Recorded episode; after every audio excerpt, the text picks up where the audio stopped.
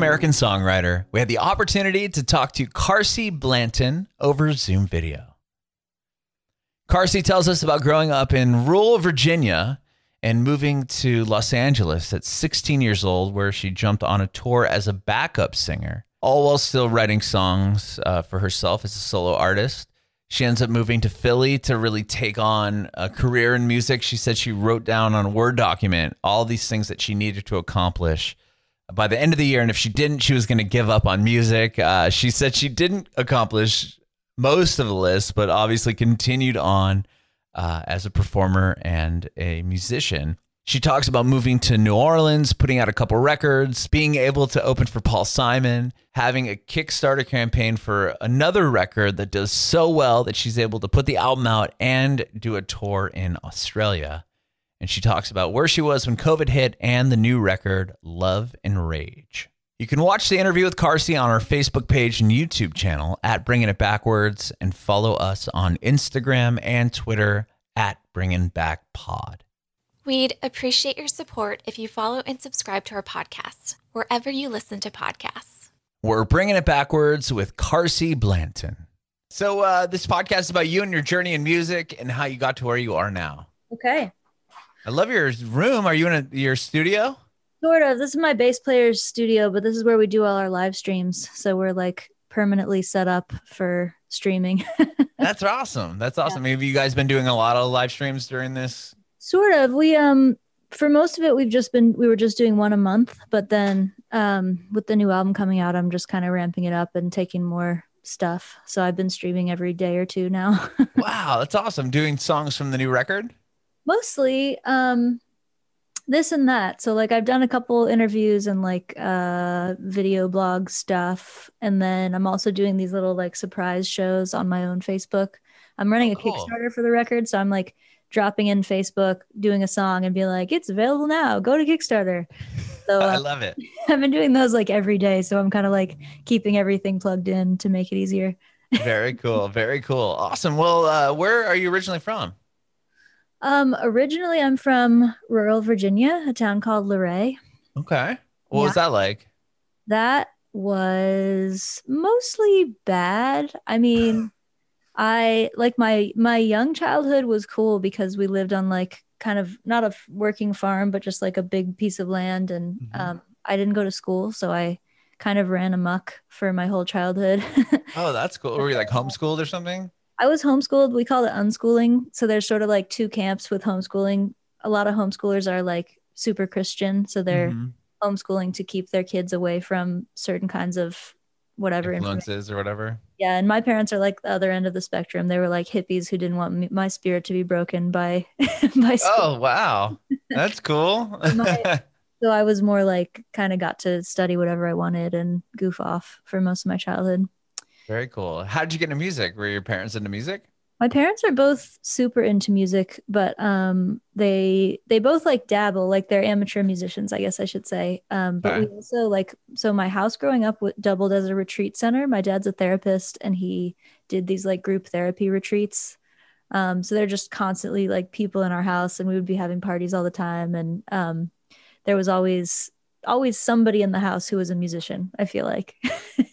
oh, awesome! So you're always always around it. Yeah. Yep. And then my parents are both just huge music music fans, so we always had you know records on, and my dad can play like 15 songs, and they're mostly John Prine songs. And oh, okay, on guitar. Yep. yeah, exactly. That's my dad's like a three chord guitar player, so he can get through most John Prine songs. there you go. There you go. What was the first instrument you learned then? Was it guitar? I actually started on piano, um, but just like standard taking lessons. And then when I was, I think 13, I started playing guitar and um, started writing songs around the same time as well. Wow. With with the piano, were was that something you were interested in, or did your parents want you to be, you know, learn learn some music? I don't even really remember. I, I was like five or six when I started lessons. So I think mm-hmm. probably my mom kind of plopped me down in piano lessons and then um, I kept doing them, although I didn't really like piano. like, oh, really? I'm like, I'm glad that I know it because it's a, it's so much more useful to look at a keyboard to try and understand what chords you're right. Playing. I mean, it's like the foundation, right, for everything. Guitars are still like I I don't know a lot of music theory. I'm very uh, I have a very basic understanding, and I still have a hard time figuring out what chords I'm playing on guitar. But if I transpose it to the piano, then I'm like, oh, okay, it's one of these. Sure. Oh, that's awesome. Well, so at 13, you started writing your own songs. Yes. Wow.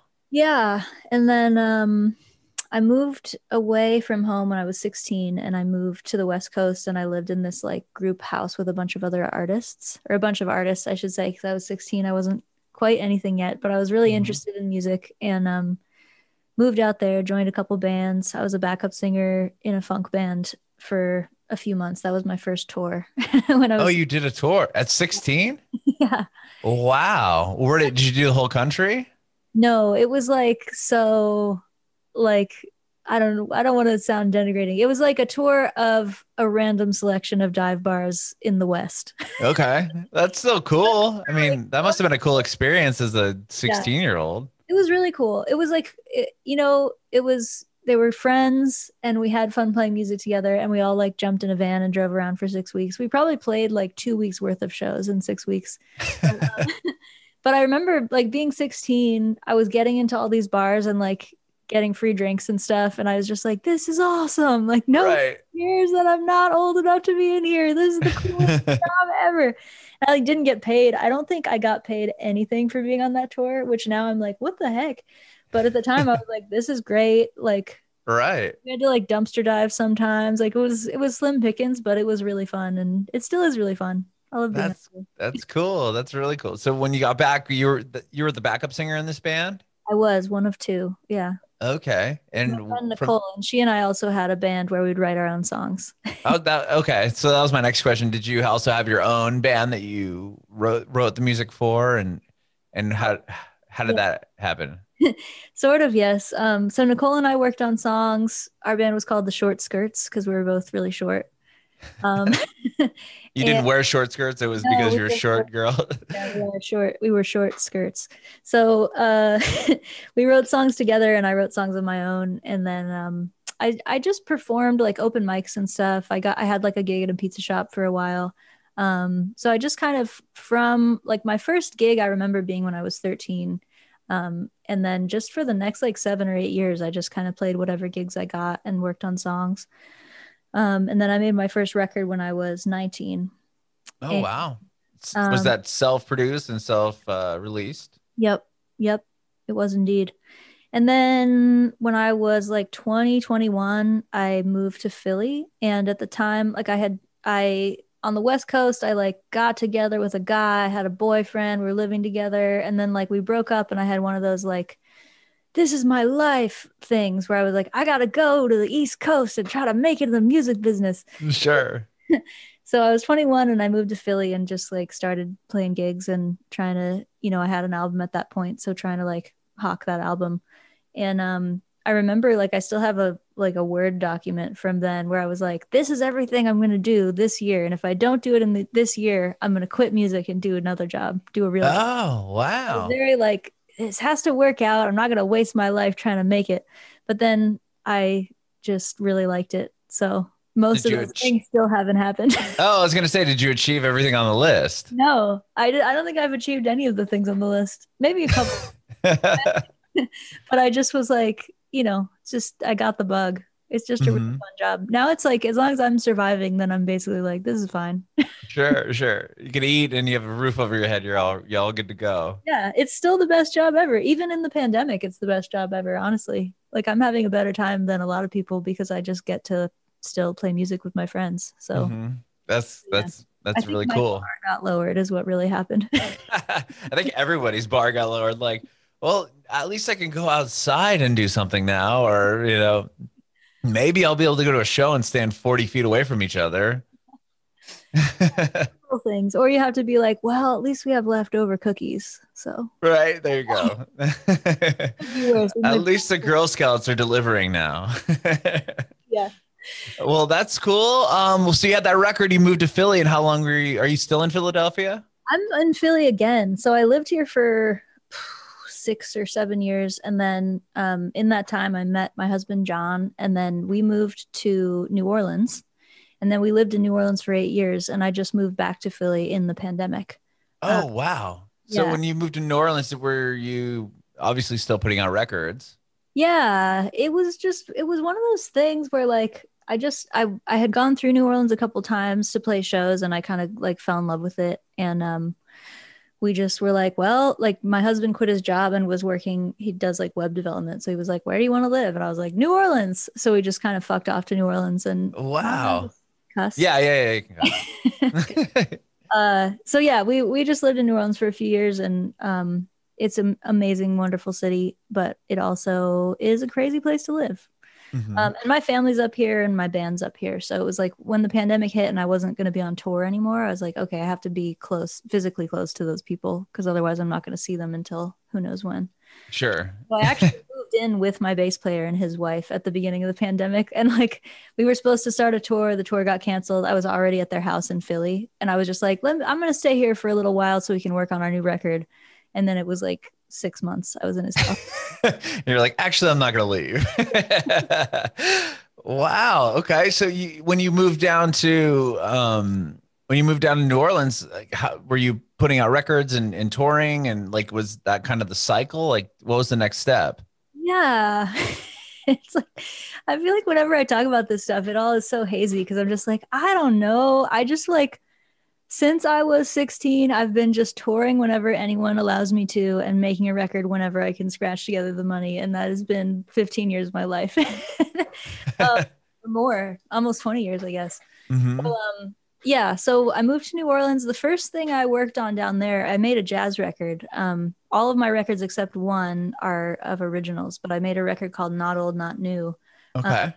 And I just, I love old like vocal jazz and American popular song.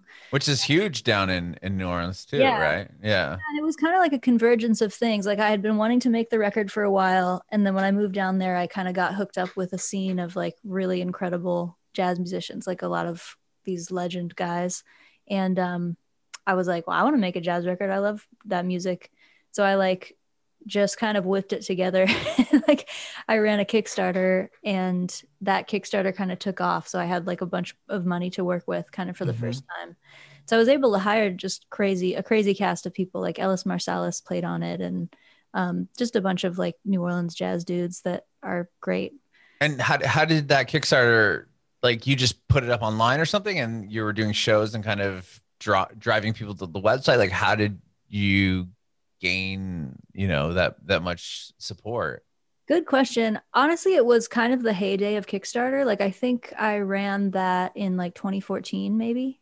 Okay. right 2013 could have been 2013 probably so it was like i just kind of hit the peak minute where like there were a lot of people just surfing kickstarter looking for stuff to support at that point Wow. i remember like the whole month that my project was up it was the only jazz project on kickstarter so anyone who had selected jazz as like a thing they were interested in was getting notifications to like go Oh, Kickstarter. So I think like more than half of the people who donated were new people that found me on Kickstarter. that is awesome. It was like one of those weird. I always think like we talk a lot in the music business. People talk about getting big breaks, and I feel like at least for me, there have been no big breaks, but there have been a lot of small breaks. It's like Mhm. that was a small break. Like I just randomly had like an extra thirty or forty grand to work with because the Kickstarter website just like did that one time. Sure, sure. You can't really plan for that stuff, and it's not even who you know. It's like way more random than that. Mhm. Right, right, right. Yeah, you can't. If you could plan that, w- everybody would be successful, right? and the record like i did the the concept of the kickstarter it was called jazz is for everybody and i was basically like i'm going to make a jazz record and i'm not a jazz musician and that's why you want me to make this record i i just like singing songs so i've like Mhm. picked some songs that you the person who doesn't listen to jazz are going to be able to understand and appreciate and it's not going to feel like too academic for you or like foreign or something so Mhm. I think people connected to that too. I had a lot of backers that were like, "Oh, I my grandpa listened to jazz and I never got into it, but I want to," or whatever. right, right. Almost was like a primer for people. Like like I wasn't pitching it to people that already like jazz.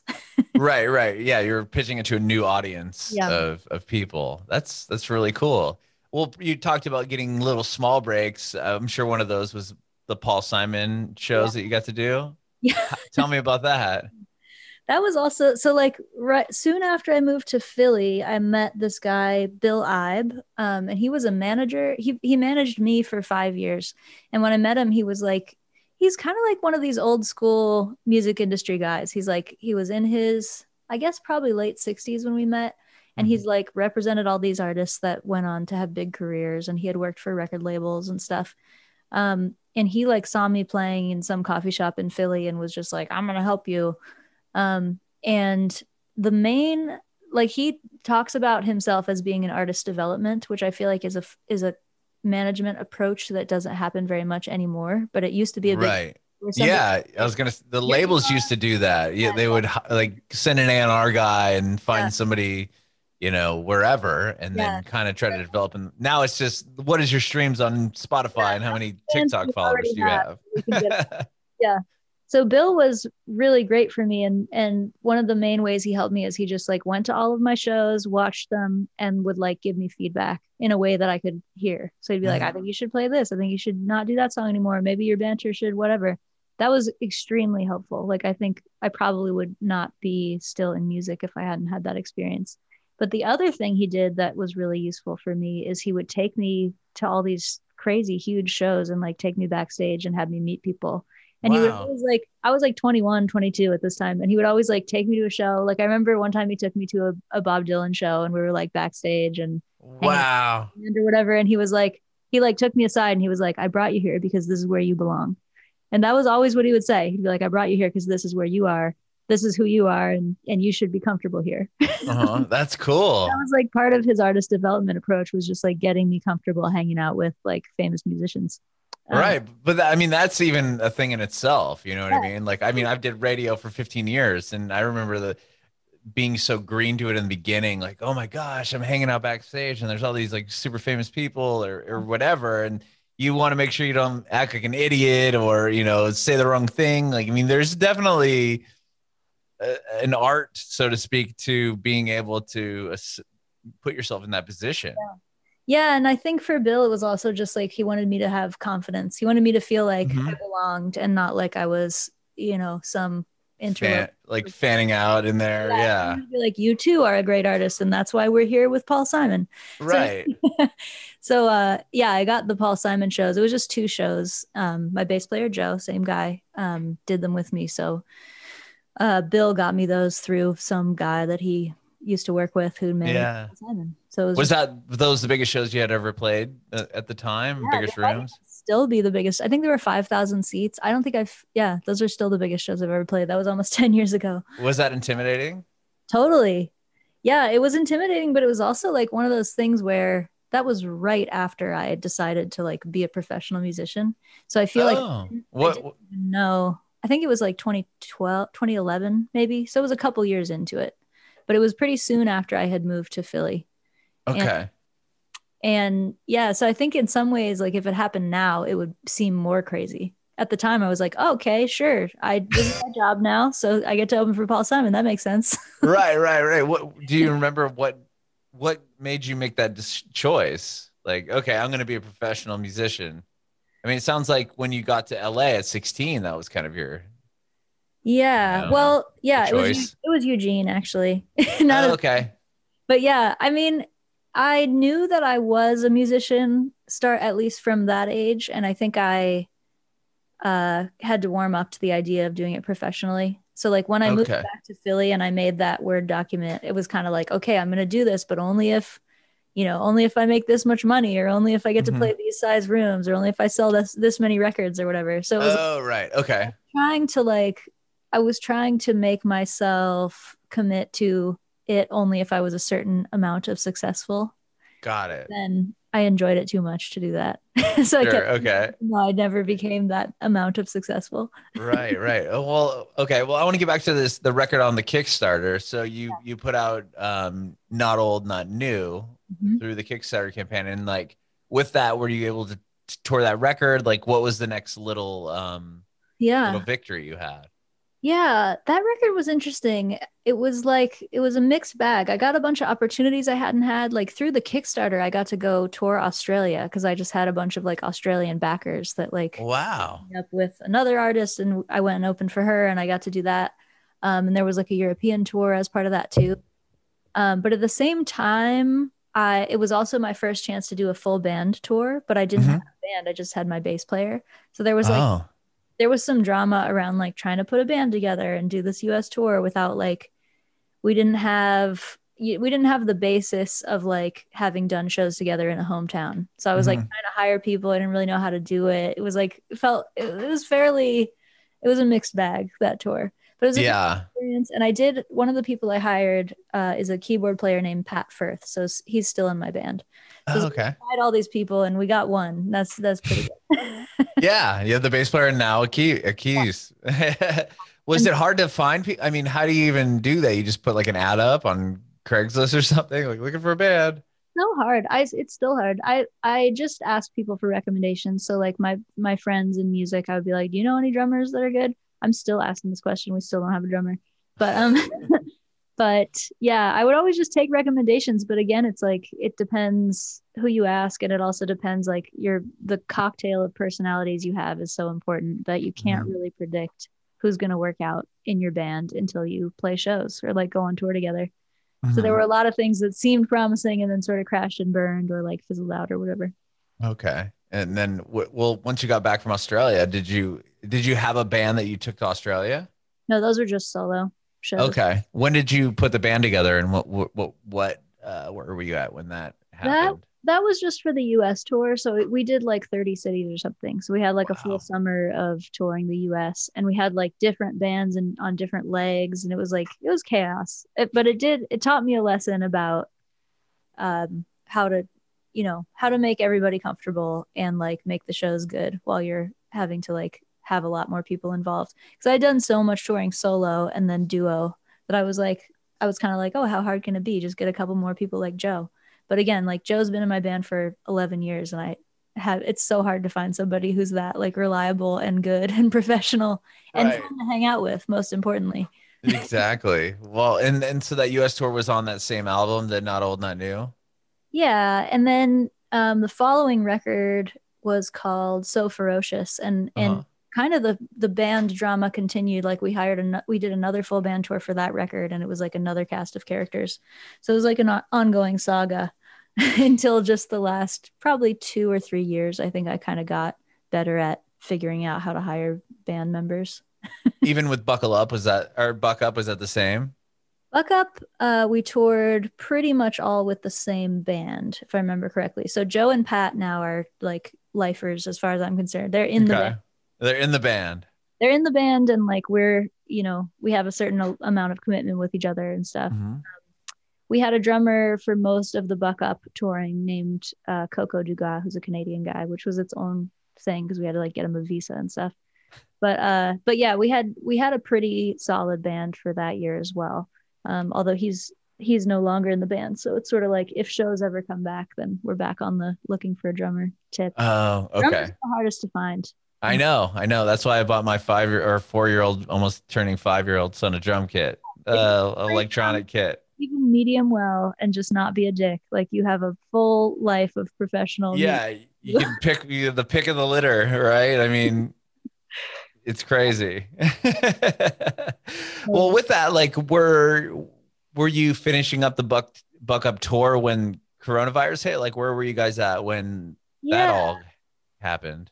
Basically so let's see buck up came out in february 2019 so yeah we were just finishing that tour we had we basically did a year of touring behind that album and we had a run of shows scheduled for like february march april may of last year And so Okay. we did the february shows the last show i played in person was on march 1st Oh wow. Yeah. Were, was it in New Orleans or were you uh, on the road? That was the end of a west coast tour. So the very last show i played was in portland oregon on march 1st and um, Oh wow. that was like the end of a run of like a week on the west coast. And then we were about to do the east coast and the midwest and all that. And um yeah i flew to philly to start the east coast leg. And that was like the week that we started getting cancellations.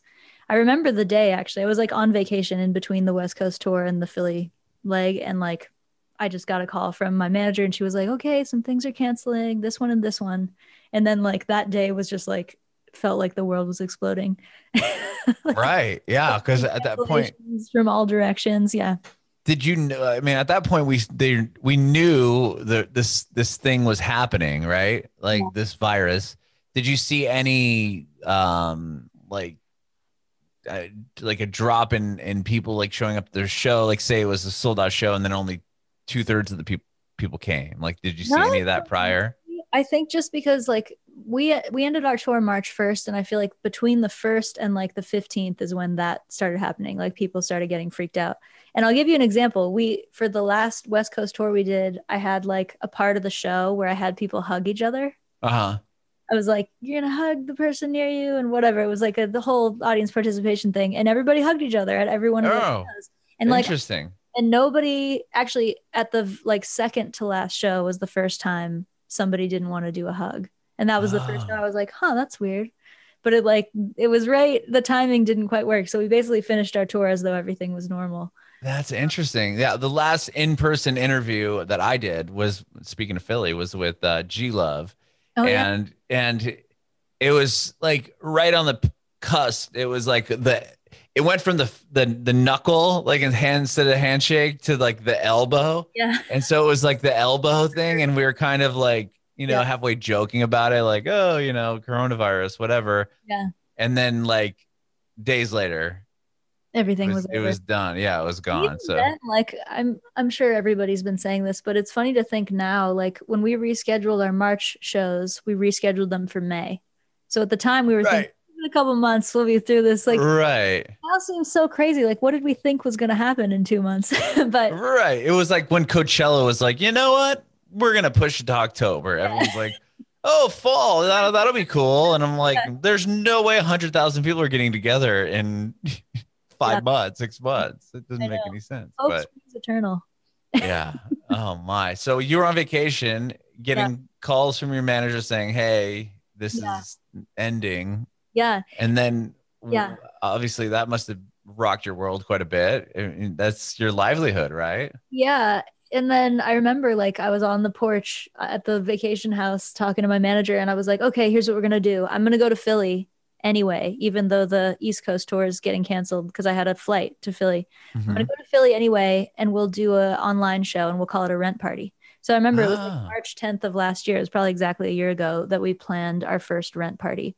And the rent party idea was literally I wanted to be able to pay the band's rent because at the time, like they're both sidemen. They're they don't have a job where they can do a live stream and ask for donations because they're not the front person of a band. Right. They're yeah, exactly. Yeah. Like sidemen, it's funny the way it's like this pandemic has made really clear what the like labor relations are in all these different areas. Mm-hmm. So like the labor relation in music is the front person gets to get paid. Like, like even by venues. Like Joe can't do a gig by himself at a big venue and get money. I have to get the gig and then I hire him to do the gig. So like if you're a sideman, the calculus was went from I have the next six months of gigs planned out and I know I'm going to be able to make X amount of money to I have zero gigs and zero money. Like it was very right.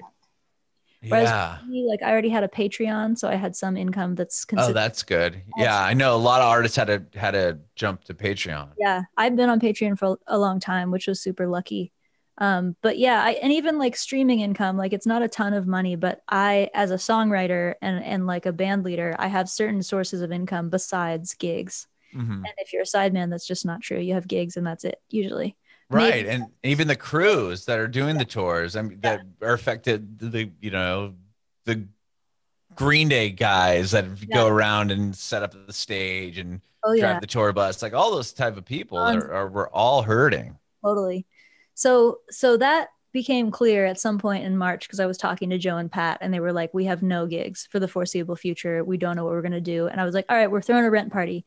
So I came here to Joe's house. We threw our first rent party and it was like March 27th or something of last year.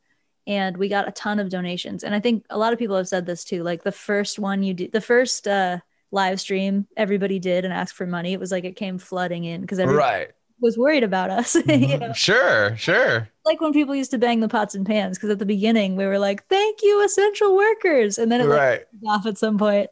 right, exactly. The essential workers are still there, yet nobody's outside banging pots and pans for them anymore. so anyway, the first rent party went really well, and so we were just like, all right, we'll keep doing them. So I've we've done one every month. We're about to have our one year anniversary, our 13th rent party at the end. Wow. Um, and I have we have managed to pay the band's rent every month. Um, Oh, even though the- that's incredible. Thank you. so yeah, even though the amount has fluctuated, we've still like pulled it off. So it's still a successful rent party. Um, so yeah, that's been what we did in the pandemic. Uh, and we also have made a record, um, which was like a whole other escapade. Yeah, tell me about that. So the new record, Love and Rage, was Yeah. were these songs written uh, pre-COVID, uh, during the pandemic? Tell me, tell me about this. They were about half written um, when Okay. the pandemic hit. So I started writing in summer 2019. And what's interesting is that they were all about like apocalypse and like the feeling of impending doom. So like the For first song I wrote for this record is called Party at the End of the World. And I wrote oh, and you wrote that before coronavirus was a thing. yeah, which is only funny because it's like I think a lot of people can relate to this. It's like the the feeling that we're coming up on something that's gonna be like that's gonna make society collapse. That's been around for a while. So like Uh-huh. coronavirus just accelerated what was already, right. which is You're like right. all of this is not sustainable. How are we gonna pull this off for the rest of my life, let alone my kids' life? Like we've all felt that way for a long time. It's Uh-huh. not like everything was hunky dory until coronavirus hit. right. Right. Exactly. So yeah, I already had started writing on that theme, and then when COVID hit, it was just like, okay, I guess I'll stay with this. Like, keep writing these songs. So the love and rage songs are like, they're about you know all those emotions we've all been going through. A lot of Mhm. anxiety and feeling like the world's ending, but then also a lot of like love and feeling like oh, people are really getting together and making stuff happen. We we were in my band pretty involved in the summer protests, and so there's some protest songs on there as well. Okay. And even the photo is from one of those, right? Yeah. The record cover. Yeah, yeah. So the album cover um, is a photo of two people lying on the ground on like concrete with masks, huh. um, and that was taken at one of the Philly protests in last summer, Oh wow. where there was like one of the early George Floyd protests. They had everybody lay down for eight minutes and fifty seconds or whatever it was. hmm Um, and that's a photo from from from that event. Yep. Oh, So wow. the album cover there by a guy called Isaac Scott who just took photos at all the protests. Um, we weren't at that one, but we were at I don't know six or eight other protests in Philly. Philly was going pretty hard last summer. Um, really? Yeah. And there's one of the other album photos. I think it's going to be the back cover. Um, is of a bunch of people climbing over a fence getting tear gassed, and Oh wow. that protest became kind of famous in Philly because uh they just they really fucked up. Like they there's all this footage of how the police kettled people and gassed them and started arresting people putting them in unmarked vans and stuff. And the city had to apologize and there's like multiple class action lawsuits going on. The mayor apologized and the police commissioner resigned and stuff. So anyway, that protest became this like kind of linchpin event around here. Mhm. but yeah so uh all that stuff is is uh makes a kind of a soup in this album okay. Okay. Where were you recording it? Was that were you able to record it where you're sitting right now, or uh, how did that work? I mean, logistically, with yeah the studios being closed. yeah so we attempted to record it from joe's house where i was where i had quarantined with my bass player and uh, i bought a bunch of gear and like learned to use pro tools right at the beginning we had we had connected already with our producer his name is tyler chester Mhm. Um, so we already had plans to make a record this past summer, um, but we were gonna like all go to El Paso and do it in a studio and live there for a week and whatever, and all that obviously was canceled. So at 1st Mhm. I talked to Tyler and he was like, "Listen, get Pro Tools, get this interface. I'll sign you into my account and teach you how to use everything." So for the for like May and June of last year, I was like really trying to learn how to be a recording engineer. a producer. yeah. Yeah, it's funny actually because Tyler was still producing. We would do these Zoom sessions where Uh-huh. I would like record something, send it to him on Pro Tools. He would listen and he'd be on Zoom and be like, okay, try another take, but do it like this. So it was like, we were trying Oh, he's like- yeah, he was still be able to do it, but virtually. yeah. But the issue ended up being just like really dumb gear stuff. Like I basically couldn't get high enough quality stuff, or there's like electrical interference, or like the tone isn't quite right, and it's so hard to like do mic placement properly or whatever. So we used some of the tracks that we recorded here, but mostly we ended up re-recording them in person in LA. So Uh, in okay. September, Joe and Pat and I drove all the way to LA from Philly. Wow. went to Tyler's studio and finished the record because Tyler had already had COVID. So we like went and joined his pod and uh, did a did a recording session. Whoa. That was that drive pretty int- I mean, I just moved my family and I just moved to Nashville Oh wow. um from San Diego, California, and we just did the like six day across country drive. Yeah. Um, but I'm sure earlier in the pandemic, was it hard to like pull over, use the restroom? Like, tell was it that must have been a totally different animal to. yeah, it was um we camped, so we brought all our camping gear and Oh, okay, that makes it a bit easier. Yeah, but we still like we would go into grocery stores and buy food and then cook it on a camp stove. So our exposure was a little higher, but we were pretty safe considering. Okay, Um, interesting. yeah. Yeah, we all were like, well, if we drive out, and we camp every night, and we only go to grocery stores every other day, then maybe we could do it safely. And hmm I think we, I mean, we felt pretty good about it. We had like our wet wipes in the car and our masks and all that. Oh, yeah, of course. Very cool. Well, so you you make it. You recorded in L.A. Yeah, so we recorded mostly in LA. Um, still, a lot of the tracks are were long distance though, so a lot of the players did not come into the studio, but we sent them the tracks we were making in the studio so they could record on that from home. and then they would send it back to you. Yeah, yeah. The Do only think- person who joined us live, other than Tyler, our producer, is Griffin Goldsmith, the drummer. Um, he's in the band Dawes, and he's a good friend of Tyler, so he like just agreed to come and wear a mask and do in person stuff with us. And we had like a drum isolation booth too, so it made it a little little safer. Yeah. Wow. Do you think that the record would have turned out differently if it was everybody in the room together, or no? Even though it was all virtually. I'm sure it would have been different. What's funny is like we still got a lot of live sound because with the four of us, like with Griffin, we were able to track three or four of the songs live. Mm-hmm. Um, and then what the other the thing that was better about it is that we got some people that I don't think I would have gotten if we weren't in the pandemic. so just like, Oh, okay. everyone's home and no one's on tour. It was Right. Easier to get people to play on my record. Like I just we like set out some some cold calls where I was like, who knows if Pete Thomas is gonna actually do this? And he was just like, sure. What I Yeah, I'm, I'm sitting around anyway, right? yeah so we had like a lot of real dreamy uh personnel on this record that i don't think i could have gotten in a regular year That's amazing. Sorry, my son just walked in here. no problem well, um, incredible. And you've you've put out one song. Oh, how many songs from the record have you put out so far? Just the songs. one? two songs so our first single was be good that came out in january and the Uh second huh. single is shit list and that came out just last week Yeah. Okay. I saw that one come out, and I and I and I listened to it prior to, to doing this. Um, uh, what what made you choose those as the kind of first two songs from the record? Yeah well we wanted to do a love and a rage song Oh, that makes sense. There Yeah. you go. so be good is sort of one of the most lovey songs the the refrain is be good to the people you love and love everybody alive hmm it's sort of like a big feel good you know loving song and then shit list alternatively is a song i wrote about nazis or neo Oh nazis wow. should say so um so that's the rage one try to get it. there them you go. yeah And then, and then is the the record coming? The record coming out and it's coming out March twenty second, right? A couple weeks from now. april 30th Oh, April 30th. Okay. Yep. Well, and and between the two, between then, are you going to be putting out a more an, another couple singles in that kind of love rage? probably not actually i Okay. think we're just gonna just gonna uh, drive towards the actual release from here Very cool. Very cool. I might have another video coming out before then, but yeah. So Be Good and Shitlist are out, and I have the Kickstarter going on until the end of this month. Um, and then end of next month is the album. And then another uh, rent rent show or Yep, every month. Yeah, March 27th is the next rent party, and then the end of April there's one that's like our album release party, quote unquote. oh, awesome.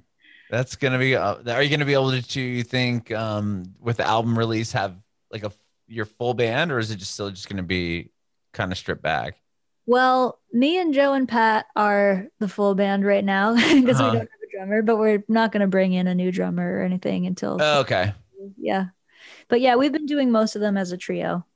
that's It awesome. Pretty well, and it is. It's so much harder to do uh, live stream sound with a drummer, so it's sort of like a blessing. in Okay. Yeah, yeah. work in quarantine. Very cool. Well, thank you so much, Carsie, for talking with me today. I really appreciate it. My pleasure. Thanks for having me. Yeah. I have one more question for you. I want to know if you have any advice for aspiring artists. Whew. Okay. Yeah. My advice for aspiring artists is that your creativity is the most important relationship you have in your life. Your relationship with your muse is the important one. So, whatever happens in the business and whatever happens in your personal life is less important than cultivating that relationship with your own creativity. That's what will actually make you happy, and nothing else will.